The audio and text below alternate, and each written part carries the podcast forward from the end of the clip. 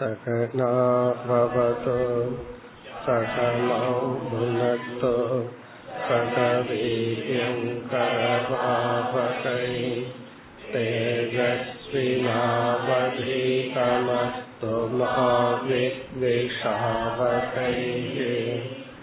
ஓம் சாந்தி சாந்தி சாந்தி.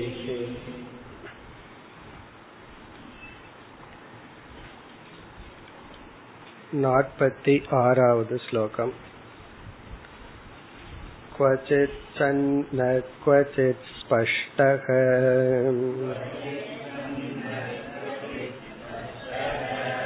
உபாஸ்ய ஸ்ரேய இச்சதாம் புங்க்தே சர்வத்ர தாத்ருநாம்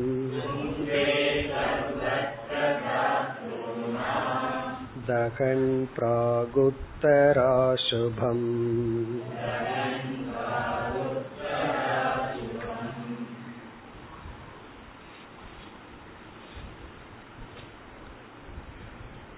ஐந்தாவது குரு அக்னிஹி.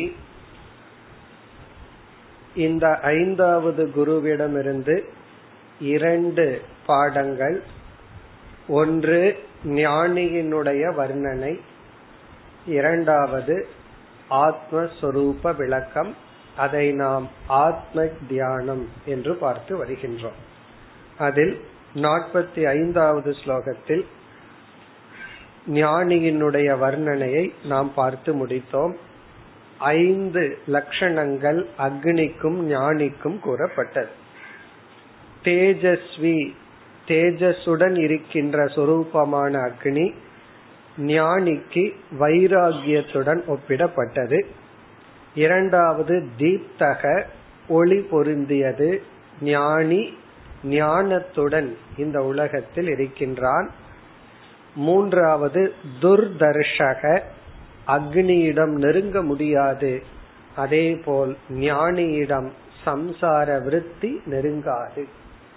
அதாவது பொறாமை, குரோதம், காமம், லோபம் போன்றவை நெருங்காது. நான்காவது உதர பாஜனக, அக்னியிடம் எதை போட்டாலும் அதை உடனே வாங்கி கொண்டு எரித்து கொண்டிருக்கும். இது அபரிக்கிரகம். அக்னி தனியாக ஒரு பாத்திரத்தில் வைத்து பிறகு அதை பயன்படுத்தாது.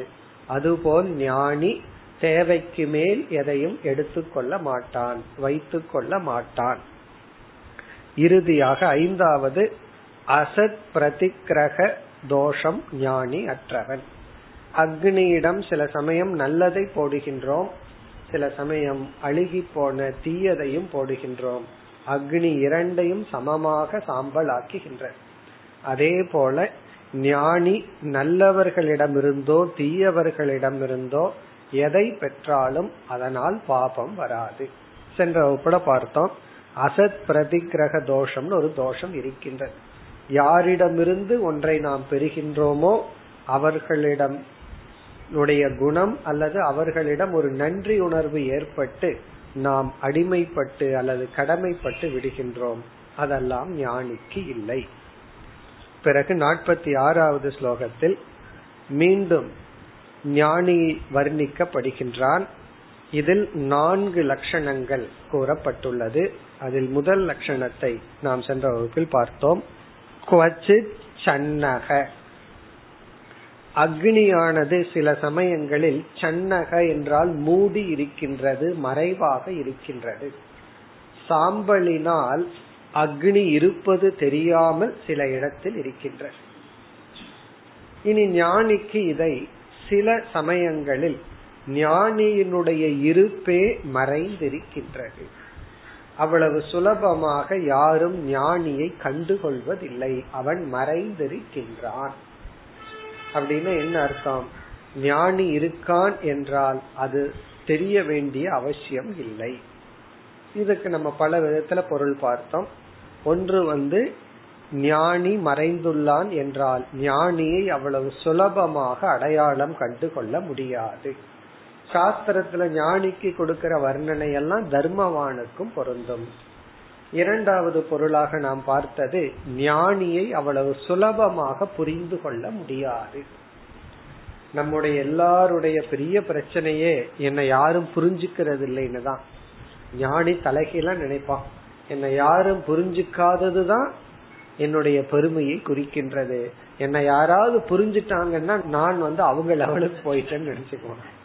என்னை யாரும் புரிந்து கொள்ளவில்லை என்பது அது அவனுக்கு ஒரு கிரெடிட், அது அவனுக்கு ஒரு பெருமையை குறிக்கின்றது. நம்ம புரிஞ்சுக்காத அளவு நல்லதுதான் புரிந்து கொள்ள வேண்டும். நம்ம யாராவது புரிஞ்சுட்டாதான் ஏதோ ப்ராப்ளம் இருக்குன்னு அர்த்தம். நம்ம யாரும் புரிஞ்சுக்கலையா அதை ஏற்றுக்கொள்ள வேண்டும். பிறகு அடுத்ததாக நாம் பார்த்தது, இது ஒரு விதமான வேல்யூ, நம்மை நாம் வெளிப்படுத்தி கொள்ள கூடாது. நம்முடைய தவம், நம்முடைய ஞானம், இதையெல்லாம் நம்ம மறைச்சு வைக்கணும். மறைச்சு வைக்கணும்னா யாருக்கும் கொடுக்காம மறைக்கணுங்கிறது பொருள் அல்ல, விளம்பரப்படுத்த கூடாது. இறுதியா நம்ம பார்த்தது, கீர்த்தி புகழுக்கும் குவாலிட்டி குணத்திற்கும் பொதுவா சம்பந்தம் இருக்கும், ஆனால் அது நியமமான சம்பந்தம் இல்லை. எது ரொம்ப புகழ் பெற்றிருக்கிறதோ அதுதான் உயர்ந்ததுன்னு சொல்ல முடியாது. புகழுக்கும் உயர்வுக்கும் சம்பந்தம் இல்லை. இதெல்லாம் சன்னக. இனி அடுத்ததை நாம் பார்க்கணும். இது நம்ம சென்ற வகுப்புல பார்த்து முடித்தோம். இனி அடுத்தது குவச்சித் ஸ்பஷ்டக. ஜஸ்ட் ஆப்போசிட்டா இங்க சொல்ற. பல இடத்துல அக்னி இருக்கிறது தெரியாம இருக்கும். சில இடத்தில் ஸ்பஷ்டகன அக்னி இருப்பது நன்கு தெரியும். ஏன்னா அதுக்குன்னு ஒரு பிரைட்னஸ் இருக்கு.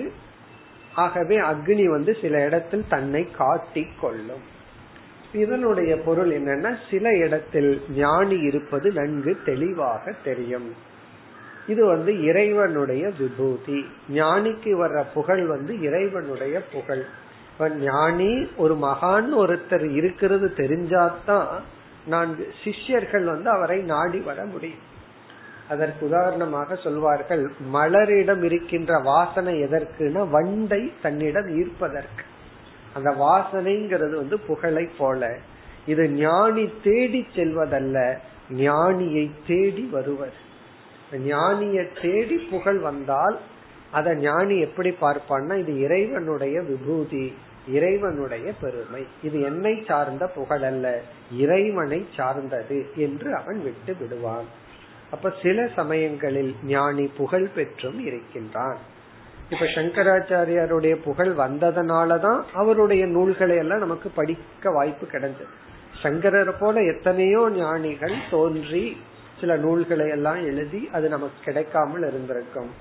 அப்படி எல்லா ஞானிகளுடைய கருத்துமே நமக்கு கிடைக்காமல் இருந்திருந்தால் நாம் எப்படி வழி நடத்தப்படுவோம்?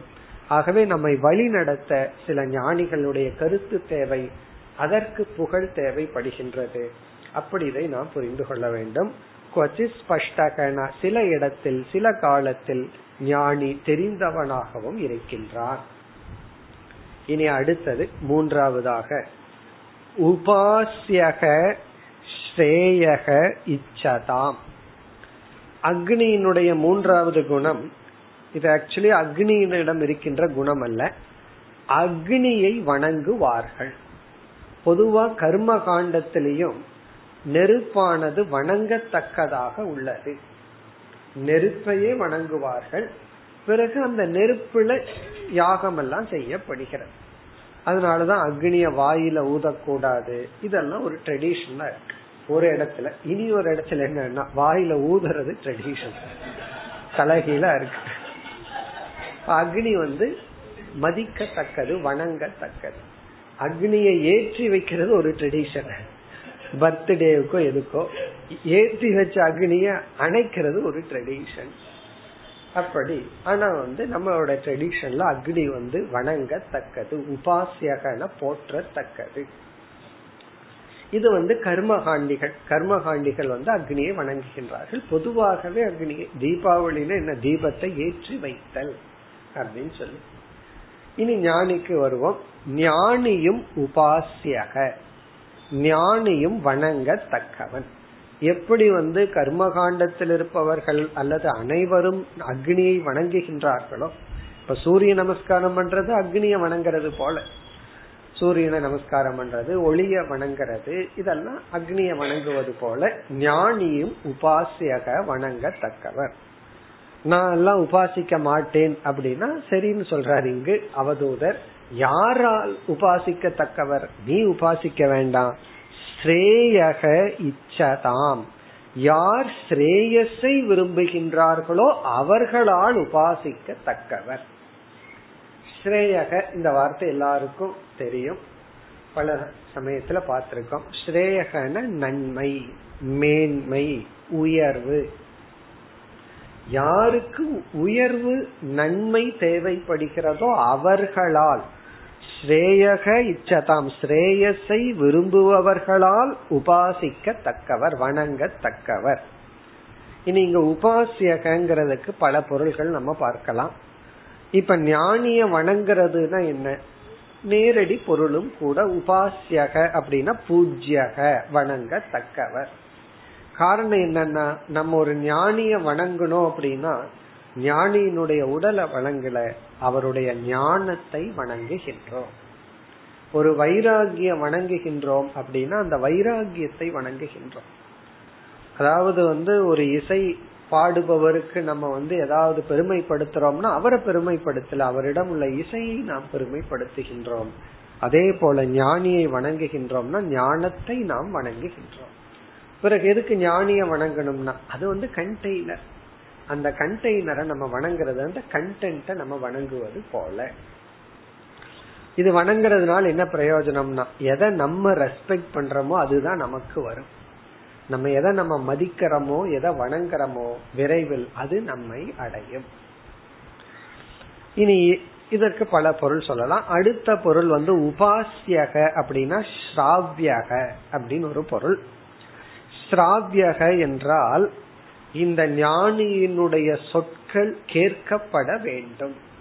ஸ்ராவ்யகன காதை கொடுக்கணும் அர்த்தம். ஞானிகிட்ட போய் எதை கொடு அப்படின்னா காதை கொடு அப்படின்னு அர்த்தம். நம்ம என்ன பண்ணிடுறோம், காதை தவிர மீது எல்லாத்தையும் கொடுத்துறோம்.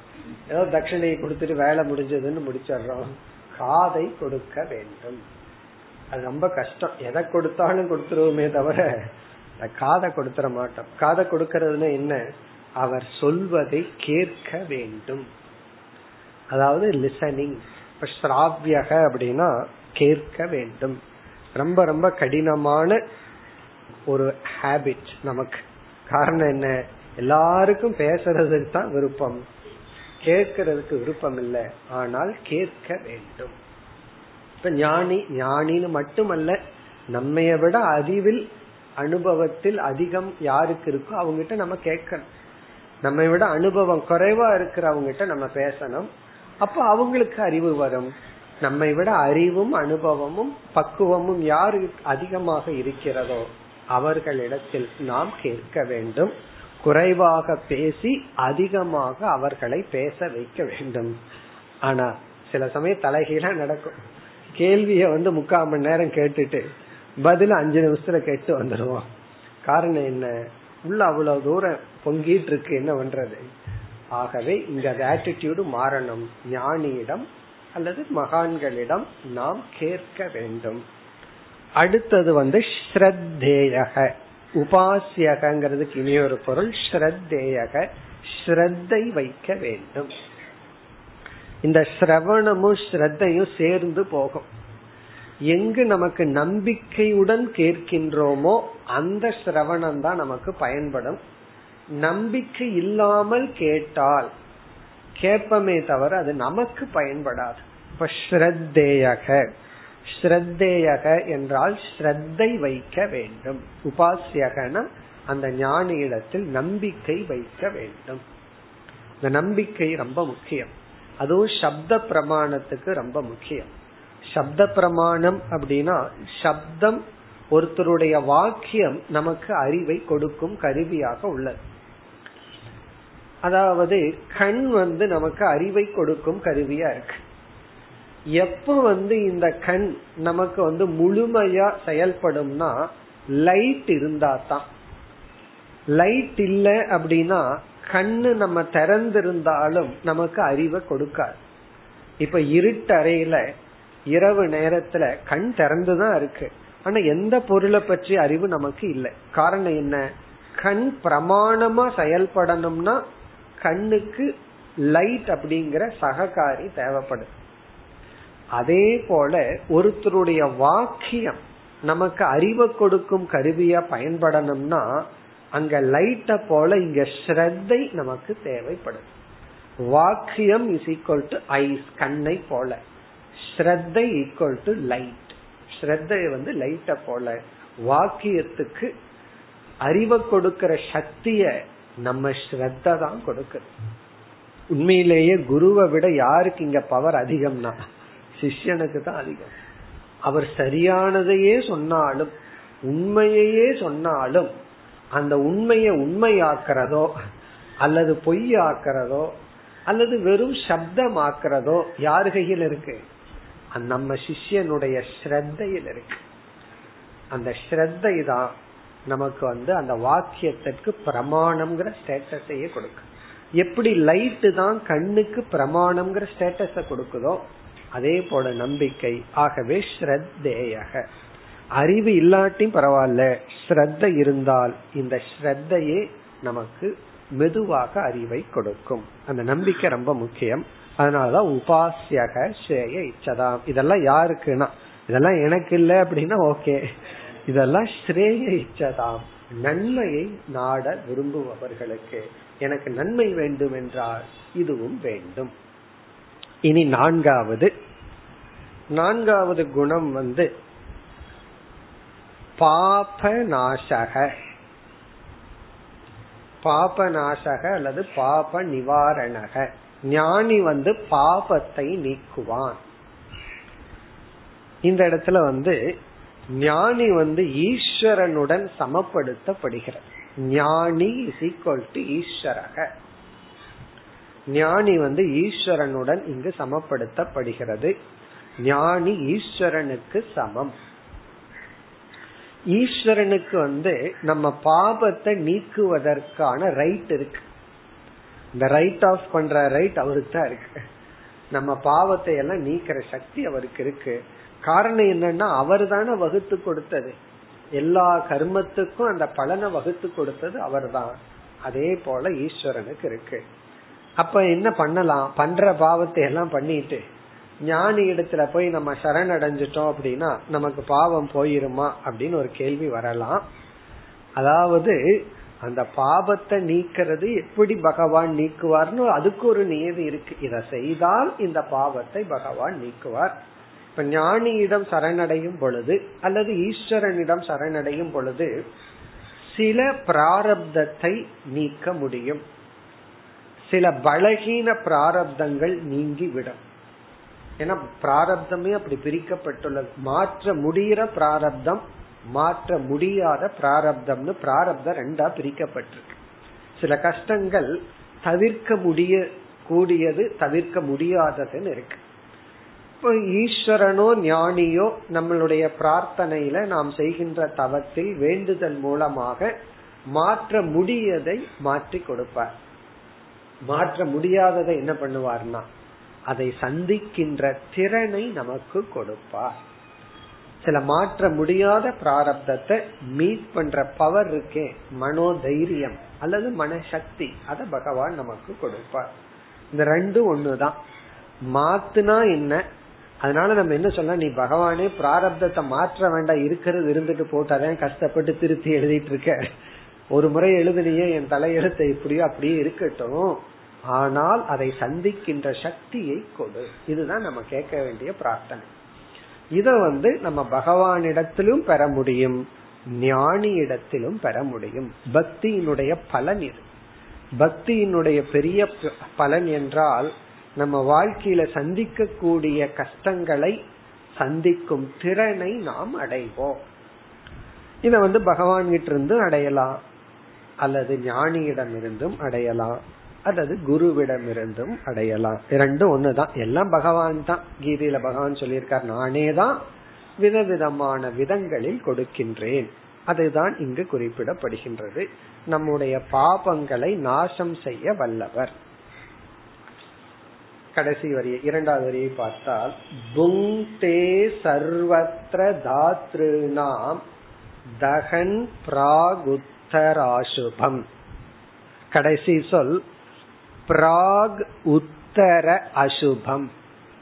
அசுபம் என்றால் பாபம், பிராக் என்றால் ஏற்கனவே செய்த, உத்தரனா செய்ய போகின்ற, அதாவது ஏற்கனவே வந்த இனிமேல் வர இருக்கின்ற அசுபம் பாபங்களை, அதாவது வந்த வர இருக்கின்ற வந்து கொண்டிருக்கின்ற பாபங்களை தகன் எரித்து கொண்டு.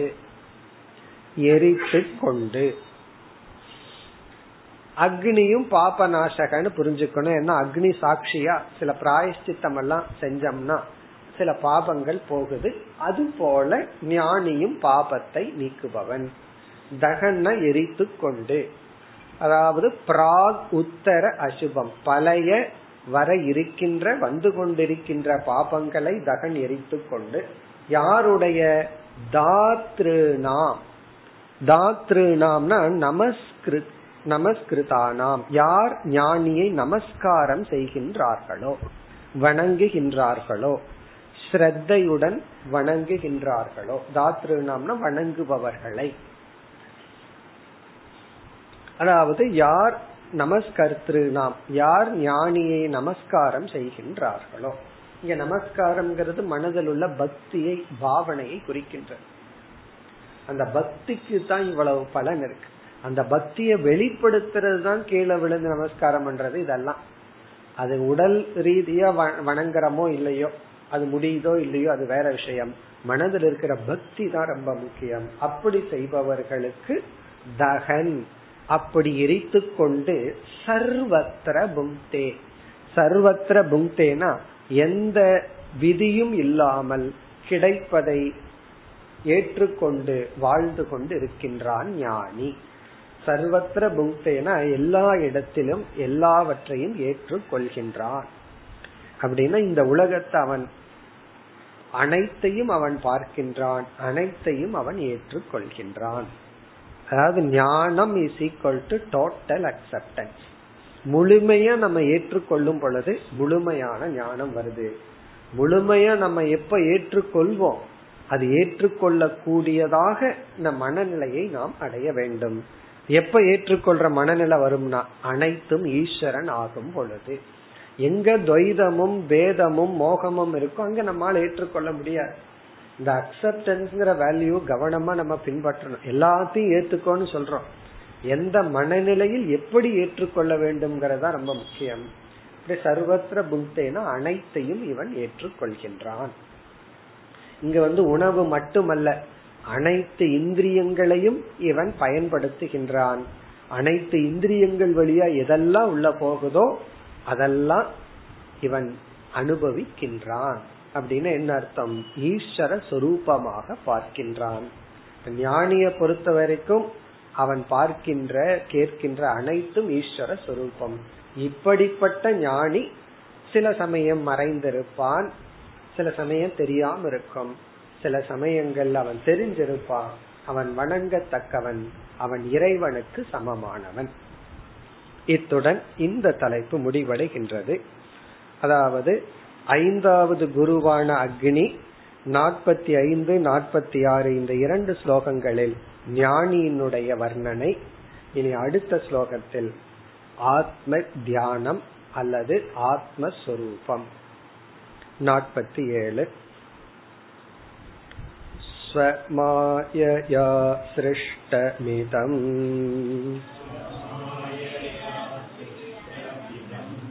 சதசல்லக்ஷணம் விபுகோ பிரவிஷ்ட ஈயதே தத்ததே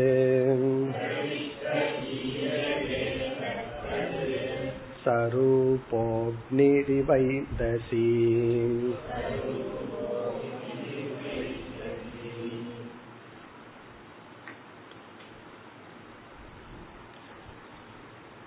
இந்த ஸ்லோகத்தில் அக்னியை பரமாத்மாவுடன் ஒப்பிடப்படுகிறது.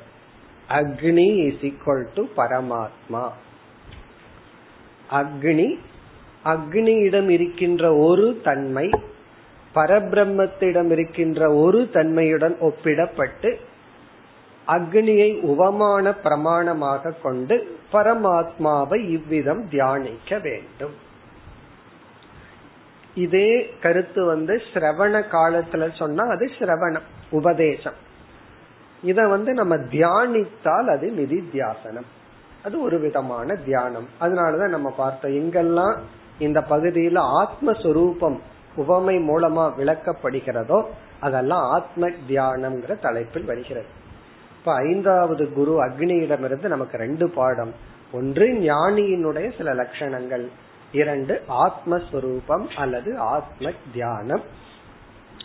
இங்கு என்ன ஆத்மஸ்வரூபம் என்றால், ஆத்மா அல்லது அழியாத பரம்பொருள் அரூபக சரூபக ச, அத லட்சணம். அரூபக சரூபக ச. அரூபக என்றால் உருவமற்றது, ரூபமற்றது, எந்த விதமான குணமும் இல்லை. அதே சமயத்தில் சரூபக, சரூபகன ரூபத்துடனும் கூடியது, ரூபமற்றதாகவும் ரூபத்துடனும் கூடியதாகவும் உள்ளது. அதாவது நிர்குணமாகவும் உள்ளது, சகுணமாகவும் உள்ளது. அது எப்படி 1, 2 இருக்க முடியும்? அதுதான் இங்க விளக்கப்படுகிறது. இந்த அக்னியின் துணை கொண்டு அது இங்கு விளக்கப்படுகிறது. 2 விருத்தமான குணம் இங்கு சொல்லப்பட்டுள்ளது. அவன் நெட்டையாம இருக்கிறான், குட்டையாம இருக்கான்னு சொன்னா அது நம்மால ஜீரணிச்சுக்க முடியாது. அது எப்படி நெட்டையா இருக்கா அல்லது கொஞ்சம் பருமனா இருக்கான்னு ஒத்துக்கலாம், அதுக்கு இதுக்கு டிஃபரன்ஸ் இருக்கு. ஆனா நெட்டையாம இருக்கான் குட்டையாம இருக்கான்னா நம்மால ஏற்றுக்கொள்ள முடியாது. ஆனா இங்கு முடியும். அதுதான் இந்த அக்னி மூலமா சொல்லப்படுகிறது. சொரூபதக அரூபக, ஆத்மா அல்லது நான் சொரூபத்தின் அடிப்படையில் பார்க்கும் பொழுது அரூபக, எனக்கு எந்த ரூபமும் இல்லை.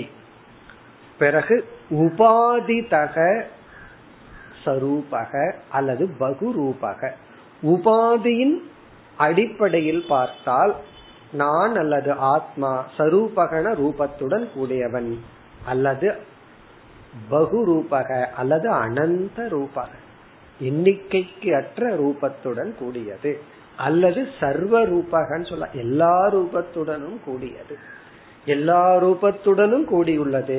அதே சமயத்தில் அரூபமாகவும் உள்ளது. முதல்ல அக்னிய பார்த்துருவோம், பிறகு ஆத்மாவுக்கு வருவோம்.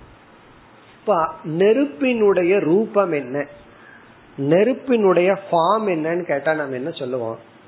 நெருப்புக்கு ஃபார்ம் கிடையாது, அதுக்கு உருவம் எல்லாம் கிடையாது. ஆனால் அந்த நெருப்பு ஏதோடு சம்பந்தப்படுகிறதோ அதனுடைய உருவத்தை அது எடுத்துக்கொள்வது போல் தெரிகிறது. அதாவது ஒரு இரும்பு குண்டு இருக்கு, அதுல நெருப்பை காய்ச்சணும் அப்படின்னா அந்த இரும்பு குண்டு என்ன ஆகுது? அது நெருப்பினுடைய வர்ணத்தில் அப்படியே தக தகன் இருக்கு, தங்கத்தை போல் அது இருக்கு. அப்ப நமக்கு என்ன தோன்றுது? நெருப்பு இரும்பு குண்டு போல இருக்கு. அதே நெருப்பு ஒரு தீபத்தில் எரியும் பொழுது அதற்கு தகுந்த உருவத்தை எடுத்துக்குது.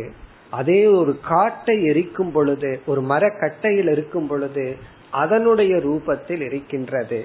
அப்படி நெருப்பு எந்த பொருளோடு, அந்த நெருப்புல எந்த பொருளை போடுறோமோ அந்த பொருளுக்கு சமஸ்கிருதத்துல இந்தனம் என்று சொல்லப்படுகிறது. ஃபியூவல், இந்தனம், மரக்கட்டை போன்றவைகள் எல்லாம், இரும்பு குண்டு, மரக்கட்டை போன்றவைகள். எந்த ஒரு ஸ்தூல பொருள் நெருப்போடு சம்பந்தம் வைக்கப்படுகிறதோ அந்த பொருளுக்கு இந்தனம், ஃபியூவல். அந்த ஒரு இந்தனத்தோடு நெருப்பு சேரும் பொழுது நெருப்பு என்ன ஆகுதுன்னா அந்த இந்தனத்தினுடைய ரூபத்தை அது அடைந்து விடுகிறது. அப்போ நெருப்புக்கு ரூபம் இருக்கா இல்லையான்னு கேட்டா நான் 2 பதில் சொல்லணும். நெருப்பு தன்னளவில் ரூபமற்றது, பிறகு எதனுடனெல்லாம் சேருகின்றதோ அந்த ரூபத்துடனும் கூடியது, அந்த ரூபத்தோடும் அது இருக்கின்றது. உண்மையிலேயே அந்த ரூபத்தோட அது இல்லை, அந்த ரூபத்தை நெருப்புல நம்ம ஏற்றி வைக்கிறோம். ஒரு குண்டு, ஒரு ஒரு கோலிய போல, ஒரு குண்டை போல இருக்கிற ஒரு இரும்பு இருக்கு, அது நெருப்புல நம்ம போட்ட உடனே அது அந்த ரூபத்துல இருக்கு. நம்ம என்ன சொல்றோம், உருண்டையான நெருப்பு அப்படின்னு சொல்றோம். பிறகு சில ஃபேக்டரியில போய் பார்த்தா நெருப்பு அப்படியே ஊத்துவார்கள், சாம்பார் மாதிரி அப்படியே நெருப்பு ஊற்றப்படும் காஸ்டிங் பண்ணும் போது.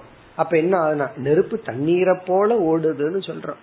அப்படி இந்த நெருப்பு எதோடு சேர்க்கிறதோ அதனுடைய தன்மை நெருப்பின் மீது ஏற்றி வைக்கப்படுகிறது.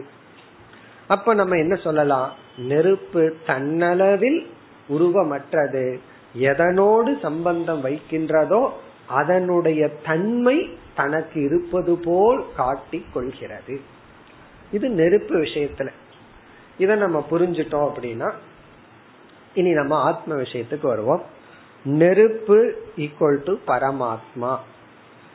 பிறகு இந்த ஜெகத் இருக்கே அது இந்தனம்.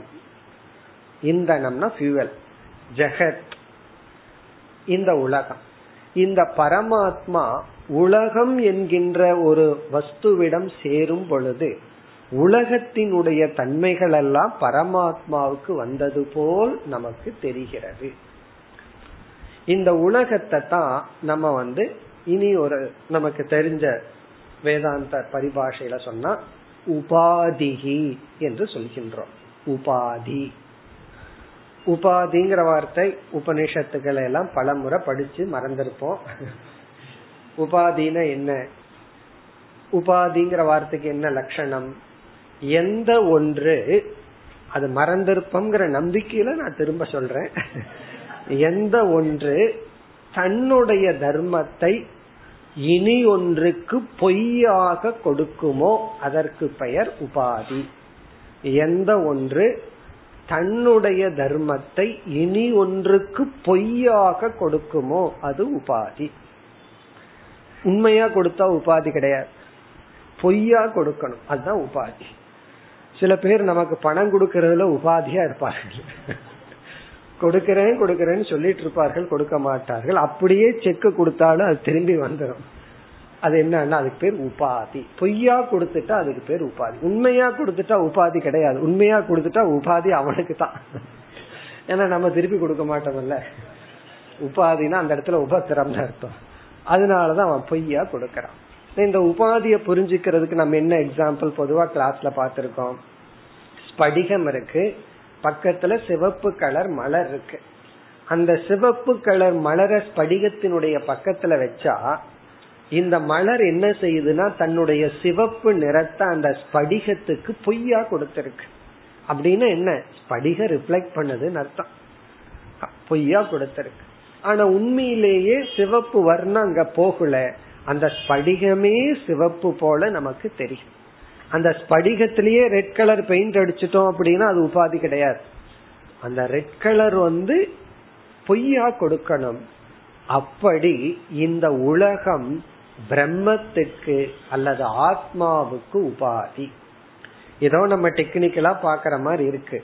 இந்த உபாதிங்கிற கான்செப்ட நம்ம புரிஞ்சுட்டோம் அப்படின்னா அதான் மோட்சமே.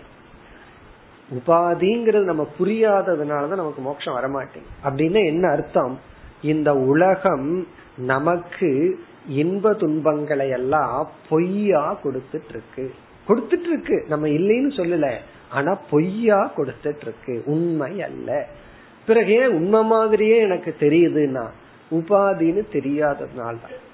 அது உபாதின்னு தெரிஞ்சிட்டா அந்த சுகத்தையும் ரசிப்போம், அதற்கு பிறகு வட்டியோட வரப்போற துக்கத்தையும் ரசிப்போம். எல்லாத்துக்கும் வட்டி இருக்கல்ல, அதே போல இன்ப துன்பங்களை நம்ம ரசிக்க முடியும் இன்ப துன்பங்களுக்கு வெளியே இருந்து. ஆமா, இது வர்ற துயரமான சூழ்நிலை, ஒரு கஷ்டமான சூழ்நிலை எல்லாத்துக்கும் வரும். ஞானியா இருந்தாலும் சரி, அஞ்ஞானியா இருந்தாலும் சரி. அந்த ஞானி இல்லறத்தில் இருந்தாலும் சரி, துறவரத்தில் இருந்தாலும் சரி, வானப்பிரஸ்தாசிரமத்தில் இருந்தாலும் சரி, ஞானி எந்த வாழ்க்கை முறையில் இருந்தாலும் எந்த வயதில் இருந்தாலும் இந்த உலகத்திலிருந்து வருகின்ற சுக துக்கங்கள் வரத்தான் வரும். ஞானி எப்படி பார்க்கிறான், அது பொய், உண்மை அல்ல, கொஞ்ச நேரத்துக்கு இது இருக்கும், பிறகு போகும். ஆகமா பாயினக அனித்யாக, அது வரும் போகும் என்று பார்ப்பான். இது அப்படி சம்பந்தப்படுத்தினா தான் இந்த ஸ்லோகம் நமக்கு பிரயோஜனம். ஏதோ பரமாத்மா ஜெகத்துன்னு சொன்னா நமக்கு என்ன அப்படின்னு நமக்கு தோன்றும். அப்படி இந்த உலகமே உபாதி. உபாதின்னு சொன்னா இந்த உலகம் பொய்யாக தன்னுடைய தர்மத்தை நமக்கு கொடுக்கின்றது. இந்த உலகமே தன்னுடைய தர்மத்தை நமக்கு பொய்யா கொடுக்குதுங்கும் போது அதுக்கு மேல பேசுறதுக்கு ஒண்ணும் கிடையாது. அதாவது எனக்கு ஆத்ம தத்துவம் எல்லாம் புரியுது, தத்துவமசிங்கிறதெல்லாம் புரியுது, ஆனால் அப்படின்னு சொல்லிட்டாரே புரியலின்னு அர்த்தம். அங்க கமா போட்டுட்டா புரியலின்னு அர்த்தம். சொல்ற போது எனக்கு எல்லாம் நல்லா புரியுது, உபாதினா நல்லா புரியுது, ஆனா அந்த பக்கத்து வீட்டுக்காரன் இருக்கானு அவன் தொந்தரவு கொடுத்துட்டே இருக்கான், இந்த கேஸ் வேற முடிய மாட்டேங்குது அப்படின்னு என்ன அர்த்தம்?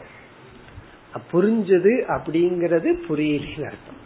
புரிஞ்சுதுங்கிறது தப்பா புரிஞ்சுட்டான், புரிஞ்சுதுன்னு தப்பா புரிஞ்சுட்டான்னு அர்த்தம்.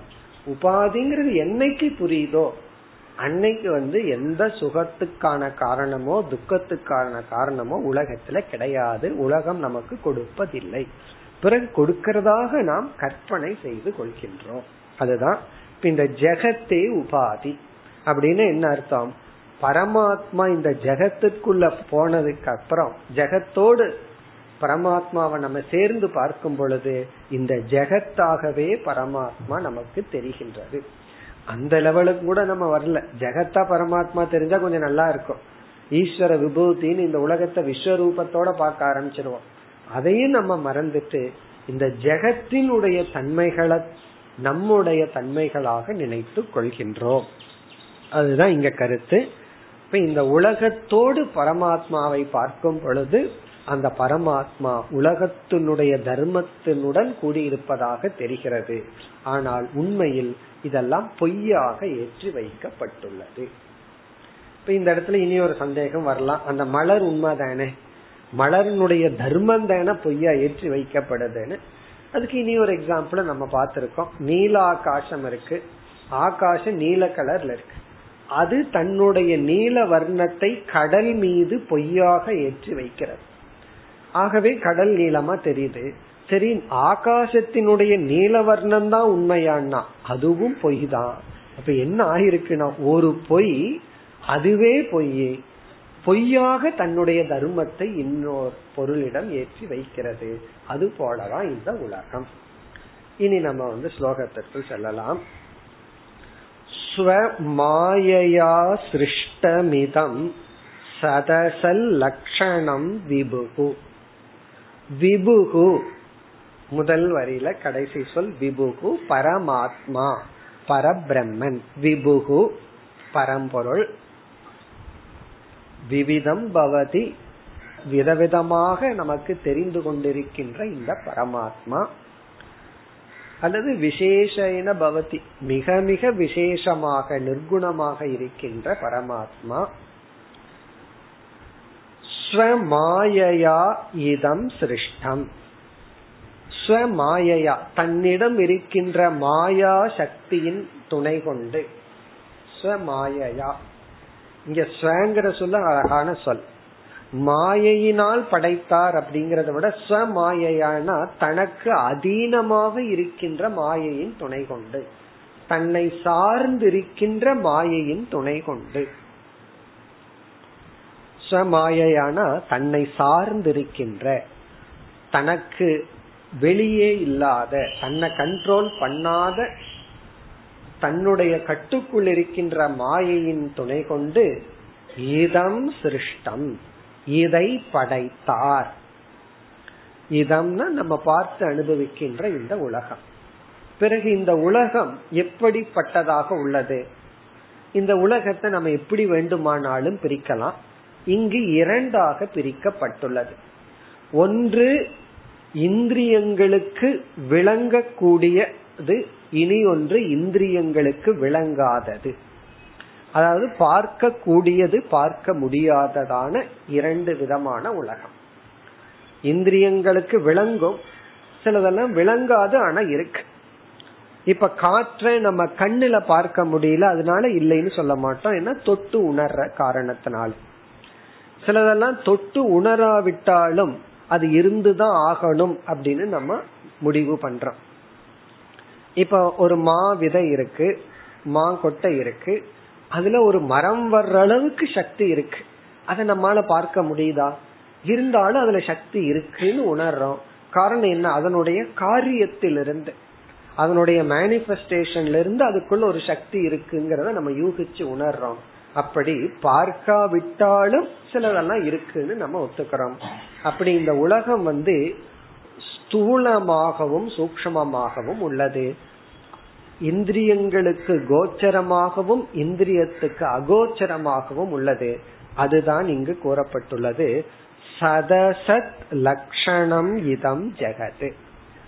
சத் அப்படின்னா இந்திரியத்துக்கு புலப்படுவது, அசத் அப்படின்னா இந்திரியத்துக்கு புலப்படாதது. இந்திரியத்துக்கு எது புலப்படாதோ அதை நம்ம ஃபர்ஸ்ட் அசத்துன்னு சொல்லுவோம், இல்லைன்னு சொல்லுவோம். ஃபர்ஸ்ட் இல்லைன்றோம், அதுக்கப்புறம் தான் யோசிச்சு ஏதாவது சொல்லுவோம். இப்ப அசத் அப்படிங்கிறது அரூபம், இந்திரிய அகோச்சரம். சத் அப்படின்னா ரூபம், இந்திரிய கோச்சரம். லட்சணம்னா தன்மை உடைய. அல்லது வேற ஆங்கிள் சொல்லணும்னா சத் அப்படின்னா காரியம், அசத்னா காரணம். காரிய காரணமாக உள்ள இந்த உலகம், இந்த உலகமே அப்படித்தான் இருக்கு. எல்லாத்துக்கும் ஒரு காஸ் அண்ட் எஃபெக்ட் இருக்கு, எல்லாத்துக்கும் ஒரு காரணம் இருக்கு. ஒவ்வொரு காரணமும் ஒரு எஃபெக்ட், ஒவ்வொரு ஏதோ ஒன்ன ப்ரொடியூஸ் பண்ணுது. அப்படி இந்த உலகமே காரிய காரண சம்பந்தமாக உள்ளது. காரிய காரண சம்பந்தமாக ரூபம் அரூபமாக இருக்கின்ற இந்த உலகம் சிருஷ்டம் இதம், இந்த உலகம் படைக்கப்பட்டுள்ளது. பிறகு என்ன ஆகுதான்? பிரவிஷ்டக, பிரவிஷ்டகன இப்படிப்பட்ட இந்த உலகத்தில் பரமாத்மா நுழைந்துள்ளார். அப்படின்னா இந்த உலகத்தை பரமாத்மா தாங்குகின்றார். தத்தத் சரூபக ஈயதே. நமக்கு எப்படி தெரியுதுன்னா, பரமாத்மா இந்த உலகத்தில் நுழைந்து இந்த உலகத்தை தாங்கும் பொழுது அந்தந்த ரூபமாக இருப்பவராகவே நமக்கு தெரிகிறது.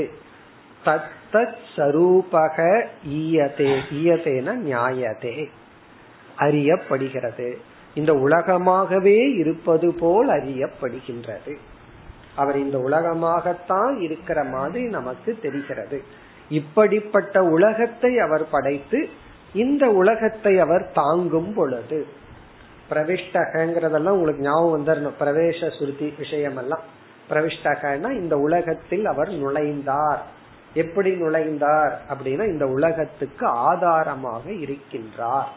அப்படி இருக்கும் பொழுது தத்தத் சரூபக அந்தந்த ரூபமாக இருப்பது போல் தெரிகின்றது. எதை போல? அக்னிஹி இவ ஏதசி. ஏதசி அப்படின்னா ஃபியூவல், மரக்கட்டை போன்ற, மரக்கட்டை போன்றவைகளில் அக்னிஹி இவ, அக்னி பிரவேசம் செய்தால் அக்னி அந்த சுரூபத்தில் இருப்பது போன்று தெரிவது போல. அக்னி எந்த ஏதஸ் என்றால் ஃபியூவல், எந்த ஒரு பொருளிடத்தில் பிரவேசிக்கின்றதோ, இரும்புலிடத்துல பிரவேசிச்சா இரும்பு பொருள் போல, எப்படிப்பட்ட உருவத்தை உடைய மரக்கட்டையில் அது பிரவேசிக்கின்றதோ அந்த கட்டை சுரூபம் போல தெரிகின்றது. இதனுடைய பொருள் இந்த உலகம் நமக்கு பொய்யாக இன்ப துன்பங்களை கொடுக்கின்றது, உண்மையில் கொடுப்பதில்லை. அதுதான் நமக்கு கருத்து. இனி இத்துடன் ஐந்தாவது குரு முடிவடைகிறது. இந்த ஐந்தாவது குருவுல பஞ்சபூதங்கள் முடிவடைகின்றது. முதல்ல பாக்கிற அஞ்சு பூதத்தை பார்த்துட்டு ஒவ்வொரு பூதத்திடம் இருந்து ஒவ்வொரு பாடத்தை இவர் கற்றுக்கொள்கின்றார். ஞாபகம் இருக்கோ? முதல்ல எதை பார்க்கிறார்? பிருத்திவிய பார்த்தார். பிருத்திவிய பார்த்து பூமியிடமிருந்து மிக முக்கியமான இரண்டு குணத்தை கற்றுக்கொண்டார். என்ன குணம்? ஒன்று பொறுமை, இனி ஒன்று பரோபகாரக. பூமியிடமிருந்து கற்றுக்கொண்டது இது. பிறகு வாயுவை பார்த்தார். வாயுவிடம் இருந்து கற்றுக்கொண்டது ஆகார நியமம் முக்கியமாக. பிறகு ஆகாசத்திலிருந்து ஆத்ம தியானம். நான்காவது நீரிடமிருந்து ஞானியினுடைய சொரூபம், ஐந்தாவது அக்னியிடமிருந்து ஞானியினுடைய சொரூபம் பிளஸ் ஆத்ம தியானம். இனி நாம் அடுத்த குருவுக்கு செல்கின்றோம். 48 ஆறாவது குரு. விசர்காத்யாஸ்மசானாந்தாஹ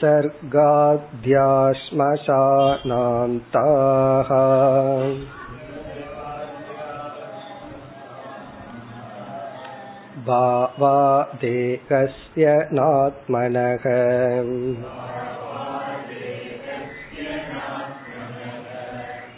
கலாநாமிவ சந்திரஸ்ய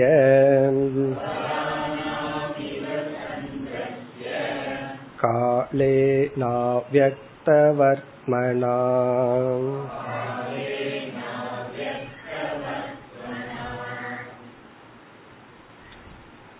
ஆறாவது குரு சந்திரக நிலா, சந்திரன் ஆறாவது குரு. இதுவும் ஆத்ம தியானம். இங்கிருந்து இவர் நமக்கு பாடம் சொல்வது ஆத்ம தியானம். குறிப்பாக அனாத்மனக மித்யாத்வம், இங்க குறிப்பா அனாத்மாவினுடைய மித்தியாத்துவம். இங்க ஆத்மஸ்வரூபத்தை இவர் கூறவில்லை. நிலாவை பார்த்து ஆத்மஸ்வரூபத்தை இவர் சொல்லல, அனாத்மஸ்வரூபத்தை சொல்றார். அது மித்தியா அப்படிங்கிற கருத்தை சொல்றார். அக்னிய பார்த்து ஆத்மஸ்வரூபத்தை ஒப்பிட்டார். இங்கு நிலவை பார்த்து அனாத்மஸ்வரூபம். இங்க அனாத்மான்னு சொன்னா ஆத்மாவுக்கு புறம்பானது அனைத்தும் அனாத்மா தான். இங்க குறிப்பா நம்முடைய தேகத்தை எடுத்து கொள்கின்றார். ஆகவே அனாத்மாவான தேகம் இங்கு எடுத்துக்கொள்ளப்படுகிறது, நம்முடைய உடல் இங்கு எடுத்துக்கொள்ளப்படுகிறது. இந்த உடல் எடுத்துக்கொண்டு இந்த உடல் மித்தியா. உடல் மித்தியான்னு என்ன அர்த்தம்? உடலுக்கு வருகின்ற அனைத்து மாற்றங்களும் உண்மை, ஆத்மாவுக்கு வருவதில்லை அல்லது எனக்கு வருவதில்லை. இங்கு தேக தேகி விவேகம் செய்து அகம் ந தேக அகம் ந தேக தர்மவான், அதான் இங்க உபதேசம். அகம் ந தேக, நான் உடல் அல்ல. அகம் ந தேக தர்மவான், நான் இந்த உடலினுடைய தர்மத்தை உடையவன் அல்ல. உடலினுடைய தன்மையை உடையவன் நான் அல்ல, நான் உடல் அல்ல. அகம் ந தேகன்னு சொன்னாவே ரெண்டாவது சொன்னதாக, நான் உடல் அல்லன்னு சொன்னதுக்கு அப்புறம் நான் உடலினுடைய தர்மத்துடனும் கூடியவன் அல்ல அப்படிங்கறது மறைமுகமா சொன்னதாகுது. இருந்தாலும் சொல்ல வேண்டியது இருக்கு. ஏன்னா நான் உடல் அல்லன்னு சொல்லிட்டு உடனே என்ன சொல்லுவோம்? உடல் என்னுடையது அப்படின்றோம், உடல் என்னுடையதுன்றோம். இப்ப இந்த வீடு நான் நல்லதான், ஆனா வீடு என்னுடையது. அதனால என்னன்னா வீட்டுல ஒரு சின்ன ஸ்கிராச் வந்தா எனக்கு ஸ்கிராச் ஆன மாதிரி, காரணம் என்னது? என்னுடையதாச்சே. ஆகவே மம சம்பந்திங்கிற ஞானமும் நமக்கு இருக்கலாம். ஆகவே இந்த உடலினுடைய தர்மங்கள் எனக்கு இல்லை. அந்த விசாரத்தை நம்ம பிறகு பார்ப்போம். முதல்ல எக்ஸாம்பிள்குள்ள போவோம். இந்த உதாரணத்தை அவதூதர் கொடுக்கிறார், பாகவதத்துல வருதுன்னா அப்பவே ஜோதிடம் எவ்வளவு பீக்ல போயிருக்குன்னு நமக்கு தெரியும். அதாவது இங்க என்ன சொல்லப்படுகிறது, இங்க என்ன அறிவு இருந்தா இந்த உதாரணம் சொல்ல முடியும்? நிலவு மாதத்துல நமக்கு ஒரு நாள் ஃபுல்லா தெரியுது, பௌர்ணமியா தெரியுது. மீதி நாள் என்ன ஆகுதுன்னா அப்படியே கொஞ்சம் கொஞ்சமா குறைஞ்சிட்டு போகுது. ஒரு நாள் தெரியறதே இல்லை. அதுக்கப்புறம் கொஞ்சம் கொஞ்சமா மீண்டும் ஒரு நாள் நமக்கு தெரியும். அப்ப நமக்கு அறிவு என்னன்னா, நிலாவுக்கு ஒரே ஒரு நாள் தான் ஃபுல் பௌர்ணமி, மீதி நாளெல்லாம் நிலா பௌர்ணமியில இல்லை. அதுனா பௌர்ணமியை நோக்கி போயிட்டு இருக்கு அல்லது பௌர்ணமியிலிருந்து குறைஞ்சிட்டு இருக்கு. அதாவது பௌர்ணமியை நோக்கி போகுது கொஞ்ச நாள், ஒரே நாள் தான் அதனால பூர்ணமா இருக்க முடியுது. அதுக்கப்புறம் கொஞ்சம் கொஞ்சமா குறைஞ்சு தான் இல்லாம போகுது, பிறகு மீண்டும் பௌர்ணமியை நோக்கி போயிட்டு இருக்கு. இப்படித்தான் நம்ம அனுபவத்துல தெரியும். இங்கு அவதூதர் என்ன சொல்றார், நிலா வந்து தன்னுடைய ஸ்டாண்ட் பாயிண்ட்ல அது நித்திய பௌர்ணமி, அது எல்லா நாளும் அது பாதி சூரியனுடைய பகுதியை ரிஃப்ளெக்ட் பண்ணிட்டு தான் இருக்கு. நம்ம பௌர்ணமி அன்னைக்கு முழு நிலவை பார்க்கிறமே, இவர் என்ன சொல்றார், நிலா எல்லா காலத்திலும் அப்படித்தான் இருக்குங்கிற சயின்ஸ்ல அதுதான உண்மை. நிலா வந்து எல்லா காலத்திலும் பௌர்ணமியா தான் இருக்கு. ஆனா நம்முடைய கண்ணுக்கு வந்து ஒரு நாள் தான் அது பௌர்ணமியா தெரியும், மீதி நாள் அது பூர்ணமான பௌர்ணமியாகவே தான் இருக்கு. அப்படின்னா சூரியனுடைய 50% நிலாவில வந்து ஒளி பட்டுட்டே தான் இருக்கு. ஆனா நமக்கு வந்து அது பௌர்ணமி ஒரு நாள் தான் தெரியுது. தேய்பிறை வளர்பிறை எல்லாம் நமக்கு இருக்கு, ஆனா நிலவுக்கு கிடையாது.